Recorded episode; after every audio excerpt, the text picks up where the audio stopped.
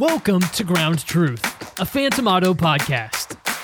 Hey everyone, this is Daniel Litwin, the voice of B2B, and welcome to another episode of Ground Truth, a Phantom Auto podcast. Again, I'm your host, Daniel Litwin, and thank you again for joining us on Phantom Autos podcast. We appreciate you joining us for some broader industry thought leadership as we maneuver today's topic. Make sure that you're heading to our website, phantomauto.com. Again, phantomauto.com for more information on our solutions and services and for some more Phantom Auto content, including podcasts, videos, and more. Also, make sure you're subscribing to Ground Truth on Apple Podcasts and Spotify.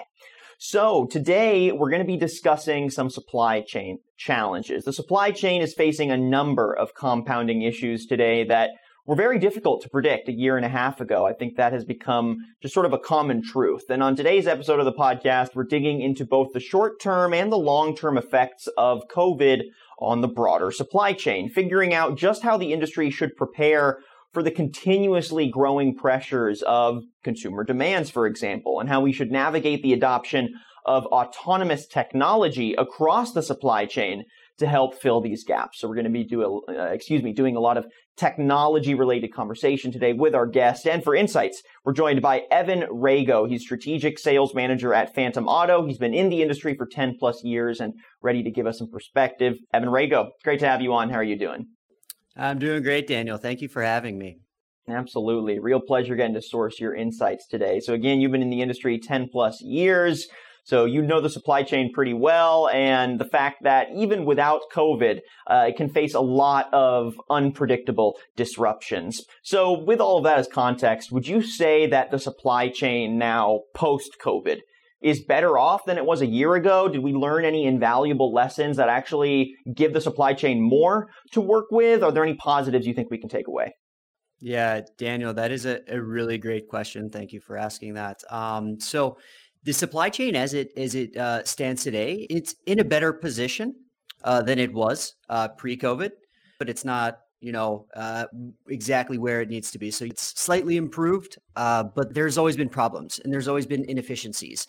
Um, but COVID really highlighted those uh, problems and and those inefficiencies, and it was uh, you know it really served as kind of a wake up call um, that uh, these companies uh, that that you know I'm working with in, in warehousing and manufacturing.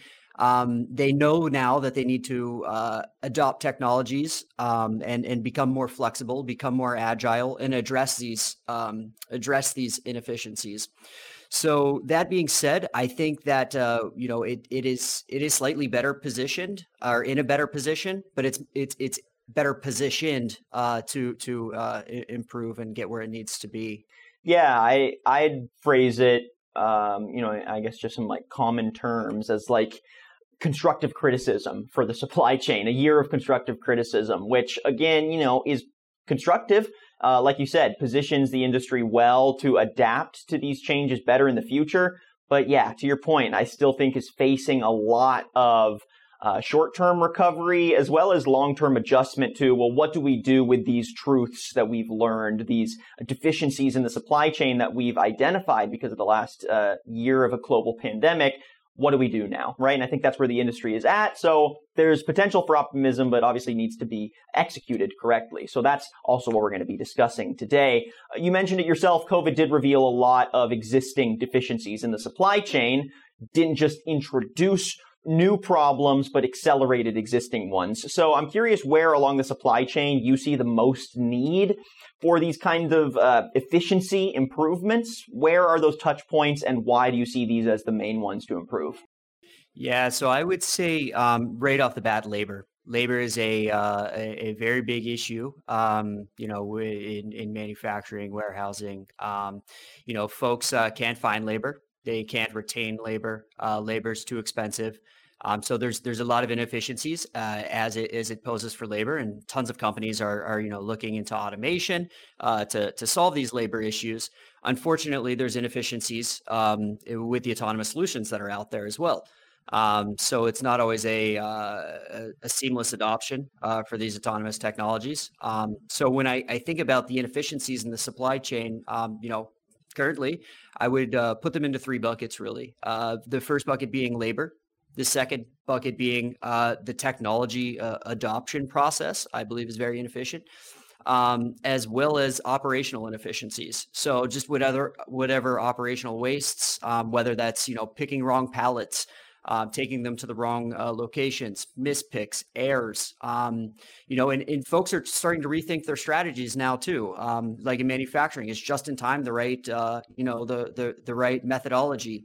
Um, you know, the, does it make more sense to have excessive inventory? And so it's it's really you know there's you know, eh, keep going back to COVID. Uh, it, it's really made a lot of folks rethink how they're operating. Um, made them rethink, you know, what, how do we become more flexible and agile, and what does flexibility and agility even mean? Um, you know, for for the future. Uh, that being said, um, you know, the the the labor inefficiencies are, are probably probably stand out as the uh, the the most glaring one because that's what's driving the technology adoption uh, for automation um, and and then you know the the operational inefficiencies that have always been there. And what I want to do now is kind of bounce around those three buckets that you laid out for us. Again, operational deficiencies, um, issues with adopting technology correctly and maximizing that technology, and then maneuvering a variety of different labor challenges for day to day operations as well. So let's start with just uh, the operational challenges, the ones that you say uh, have kind of always been there, and I'm also going to intersect some of the ways COVID accelerated those challenges.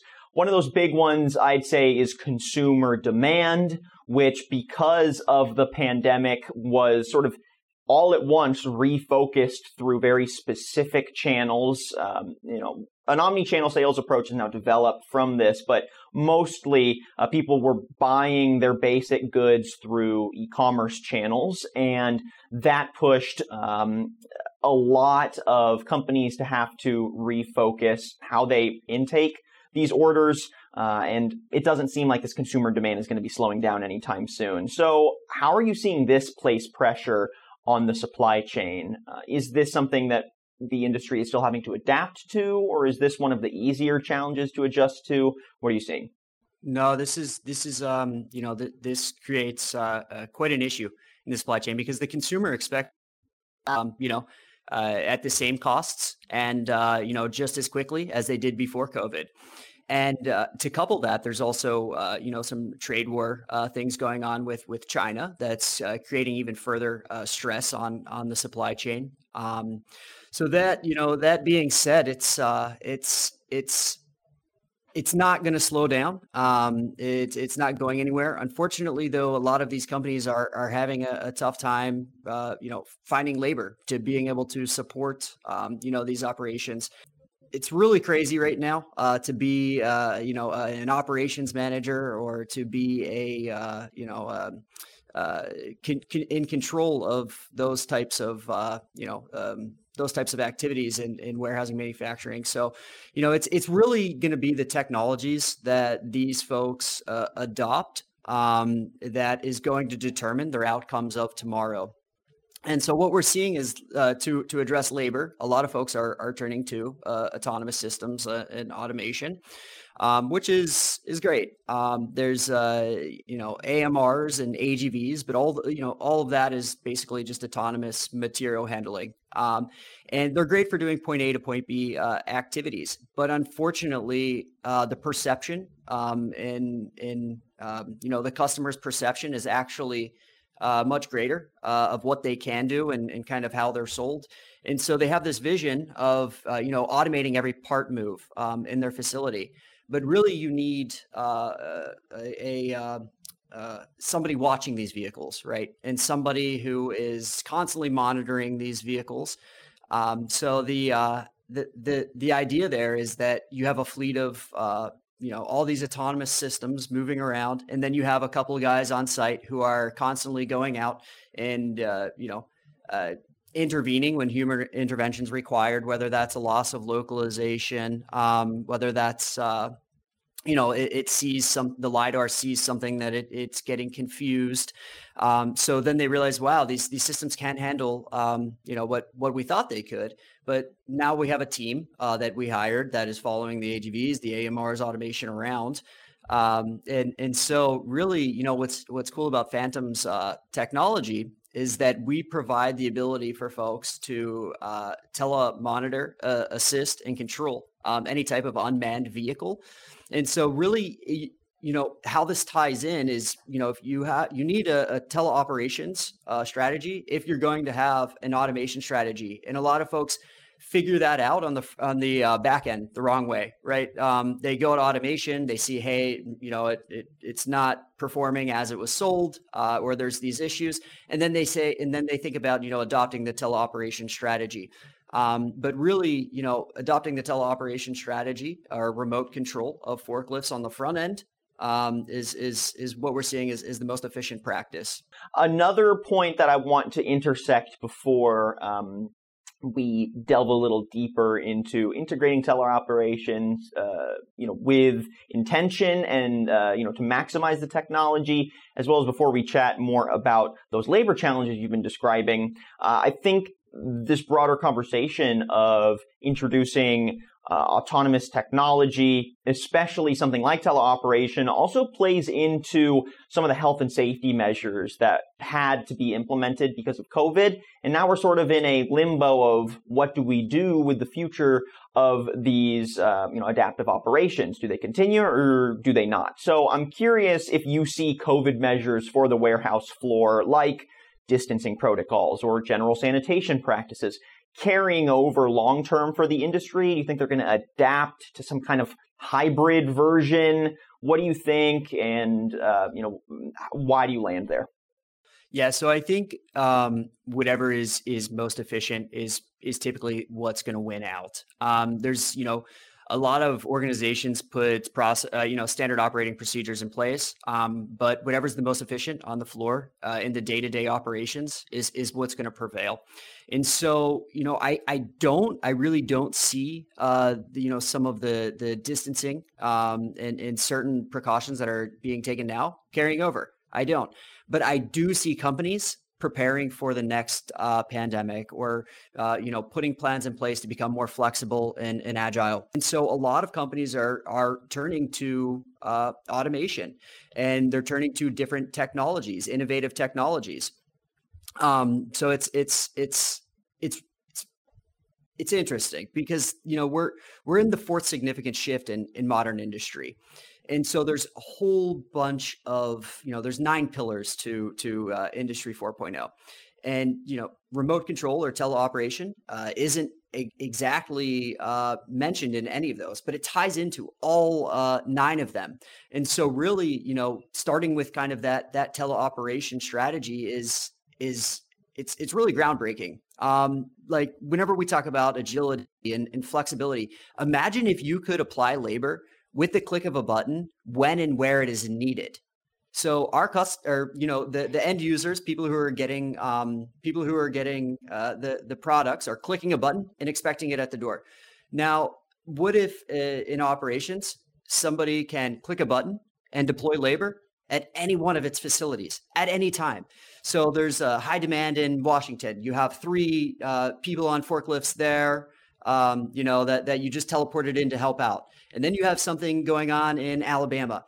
Those same workers can now teleport to that facility in Alabama, uh, you know, all on the same shift. So, you know, being able to apply that labor when and where it is needed directly aligns with the agility and flexibility of, uh, you know, what what our, you know, what our customers need. Yeah, no, thank thank you for all that context, and that leads me right into my next question which, uh, you know, first I want to give some research to our audience here. There's some research from Deloitte and the Manufacturing Institute that came out relatively recently that's now showing as many as 2.1 million manufacturing jobs could go unfilled through 2030. So that's a bit of a long projection there, but still, through 2030, it could end up costing the US economy 1 trillion dollars, uh, which is not an insignificant amount of money. So I'm curious how you see this workforce gap shaping some of the different B2B relationships across the supply chain. Uh, obviously, this impacts manufacturing operations, but how is this impacting the broader supply chain? What kind of domino effects is this uh, potential long term gap creating? Yeah, I mean, when you talk about domino effects, it it ultimately is going to affect the end uh, customer.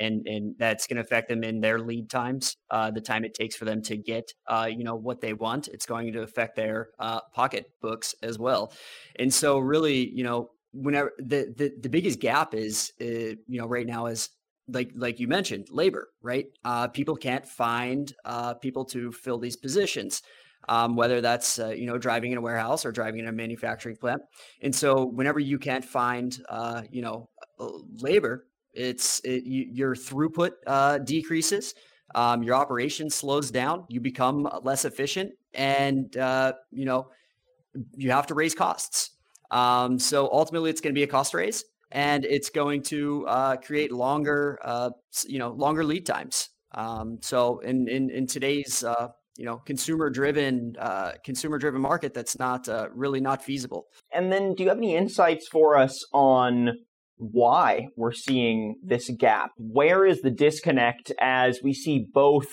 record job openings, but also really high unemployment numbers. So there is a large labor pool just kind of broadly. I'm curious if this is a challenge that the industry has been facing long term, even before COVID, uh, or if there's a different reason why we're not seeing manufacturing workers return in mass um, uh, you know, and if there's a continuing education piece, a workforce education piece here to intersect as well, you know, feel free to offer that perspective. But really, just why are you uh, seeing this gap in, in your perspective? If anybody has spent significant time in, in a manufacturing facility, um, eight to you know uh, twelve hours, uh, it's it's not it's not the most pleasant environment. Um, it's and so you know, folks now uh, don't want to uh, don't want to do those jobs. They want to sit in an office. They want to be comfortable. They want to have flexibility to work from home. Um, so you know, really, it's uh, you know, folks. Uh, these jobs are going unfilled because people don't want them. So we might have a lot of people that uh, you know are looking for positions, but they don't see themselves as manufacturers. Uh, you know, they don't see themselves as driving forklifts. But whenever you uh, tell them they can move material or you know work uh, from an office location, uh, that that's a lot more appealing. And so not only is it more appeal, you know, and the demographic too is is big. The the demographic and and you know this industry for you know uh, material handling industry is 95% male. Um, so you know people are trying to fill these positions, but there's a very specific demographic that they have to uh, or that they're they're going after. So if you can expand your labor pool uh, to women, um, the, you know, folks that are disabled, digital natives, now you are, you know, you're you're you're finding people, you're finding the work that you need. You're finding the workforce um, that that is going to help you achieve your goals, uh, you know, in in the future you also mentioned worker retention strategies, and obviously there is still an existing uh, warehouse workforce that is also in the middle of this, uh, you know, transitionary flexion point, I'd say, for the industry. So I'm curious if you're also seeing uh, manufacturing workers already in the industry uh, demand anything of their companies, or um, you know, what is the relationship like between existing workers and the manufacturing hubs? And how is this shaping retention strategies? Where are some of the gaps there? Yeah, so so there's there's an extremely high uh, amount of turnover. Um, you know, we I've uh, talked with some organizations where it's uh, a hundred percent annually um, for some of these uh, you know more uh, labor positions, um, you know, especially in, in say like cold storage or something where it's just not a pleasant environment. And so these folks are demanding, um, you know, more money. They're demanding uh, opportunities for advancement. Um, so you know, whenever the people see themselves in that position, they, they you know they don't envision envision something that's comfortable. They also don't see it as a future-proof position. Um, a lot of people see robots are coming. They see automation. They know that their uh, job is is is you know it's potentially going to be taken. Um, so they're looking for something that's you know uh, you know more skilled. Uh, this workforce that we're working with now um, or the the new digital natives um, you know it is a, a more skilled workforce um, that's that's coming into uh, you know that that's that's coming into coming into work now. Uh, so when it comes to retention I, I would say that uh, you know it's it's very poor um, and so a lot of organizations need to come up with strategic staffing initiatives. And that's actually, um, you know, uh, why a lot of organizations come and work with Phantom Auto is uh, based off, you know, is to develop those strategic uh, staffing initiatives. They, you know, we're we're creating digital drivers. This is a job of the future. This job is not going anywhere. It's uh, it's it's extremely fascinating. You mentioned a little earlier that uh, this kind of technology enables the workforce pool to expand and to leverage not only a lot of demographics that normally wouldn't be considered or just today aren't a part of the manufacturing workforce, uh, but also uh, could leverage uh, different skilled workers, digital natives, folks that are more used to doing white collar style office work, bringing them into a manufacturing context.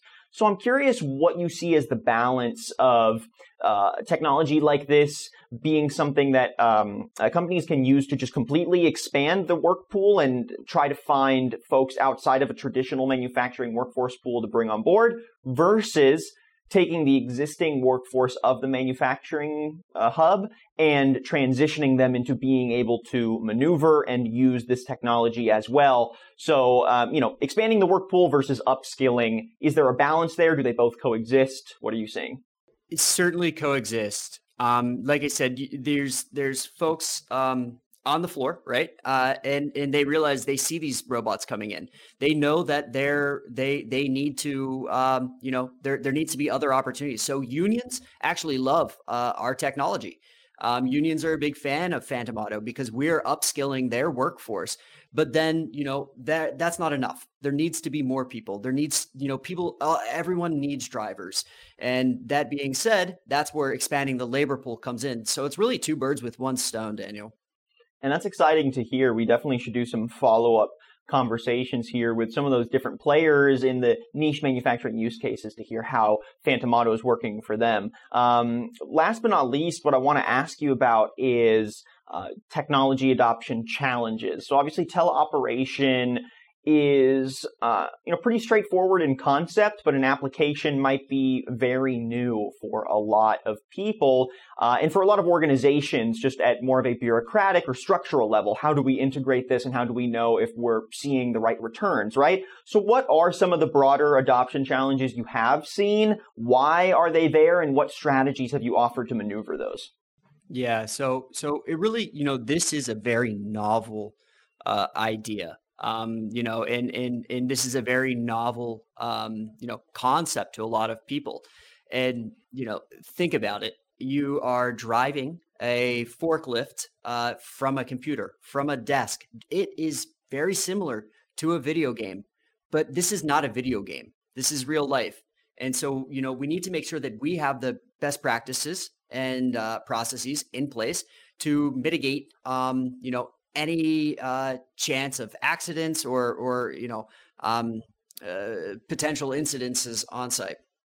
So that's one of the biggest challenges um, to to getting folks to adopt the technology is is you know we have to really uh, educate them on the safety uh, aspect and the safety component. And so we have partnered with SICK safety sensors. Uh, the vehicle is not going to hit anything, run into anything.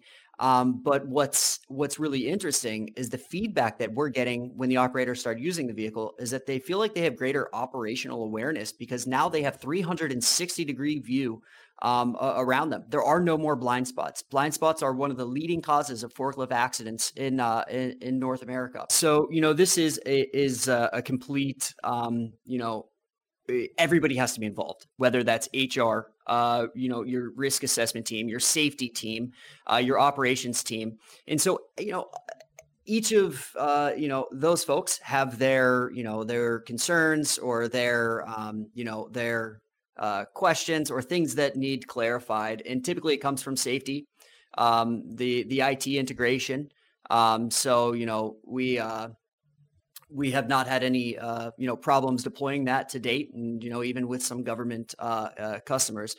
Um, in ROI, yes, operations very concerned in ROI. This is a very ROI uh, driven industry, ROI driven business, and you know it's funny. I I talk to a lot of people, um, and they say, you know, what is the the value of taking an operator uh, off of a vehicle and just putting him into uh, putting him into a warehouse or I mean an office. Like, where are my savings? Um, I you know it's not it's not clicking. So there's there's direct uh, cost savings that come from that, and then there's efficiency gains and where it's creating value. And so for the direct cost uh, areas that that that are that are impact are imagine um, you know having a, a workforce in California and you set up a digital driving center in Oklahoma and there's you pay the drivers in California $27 and you pay the drivers in Oklahoma $20.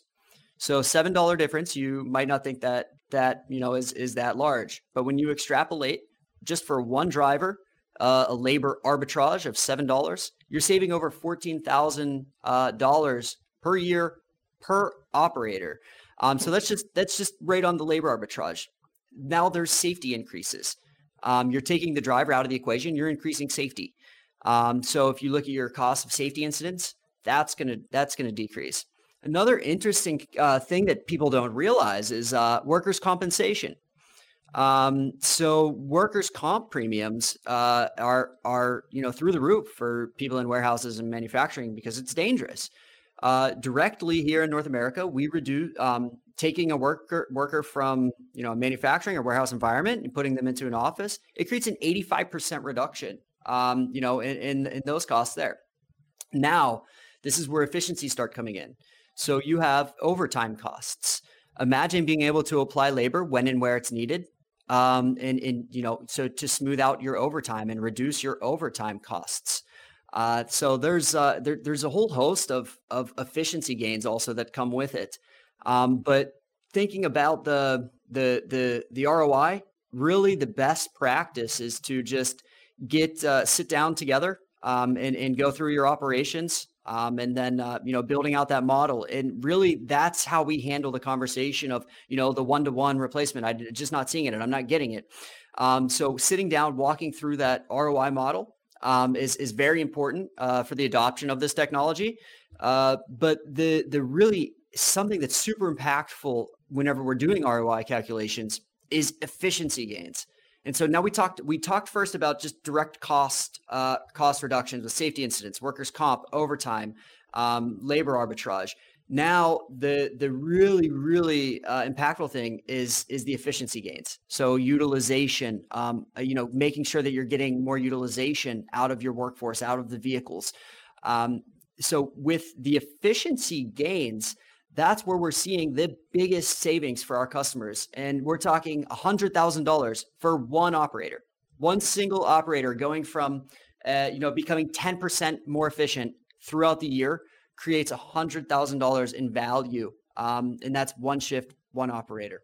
Evan Rago, thank you so much for your insights. It's really been a pleasure chatting today and getting this overview of challenges with the supply chain post COVID, uh, where the industry is at, and how investments in technology can help address a lot of different pain points across that supply chain. So again, for our audience, we've been chatting with Evan Rago, strategic sales manager at Phantom Auto. Uh, and Evan, if folks want to find out more about Phantom Auto and your technologies and solutions, or maybe just get uh, in contact with the team, how can they do so?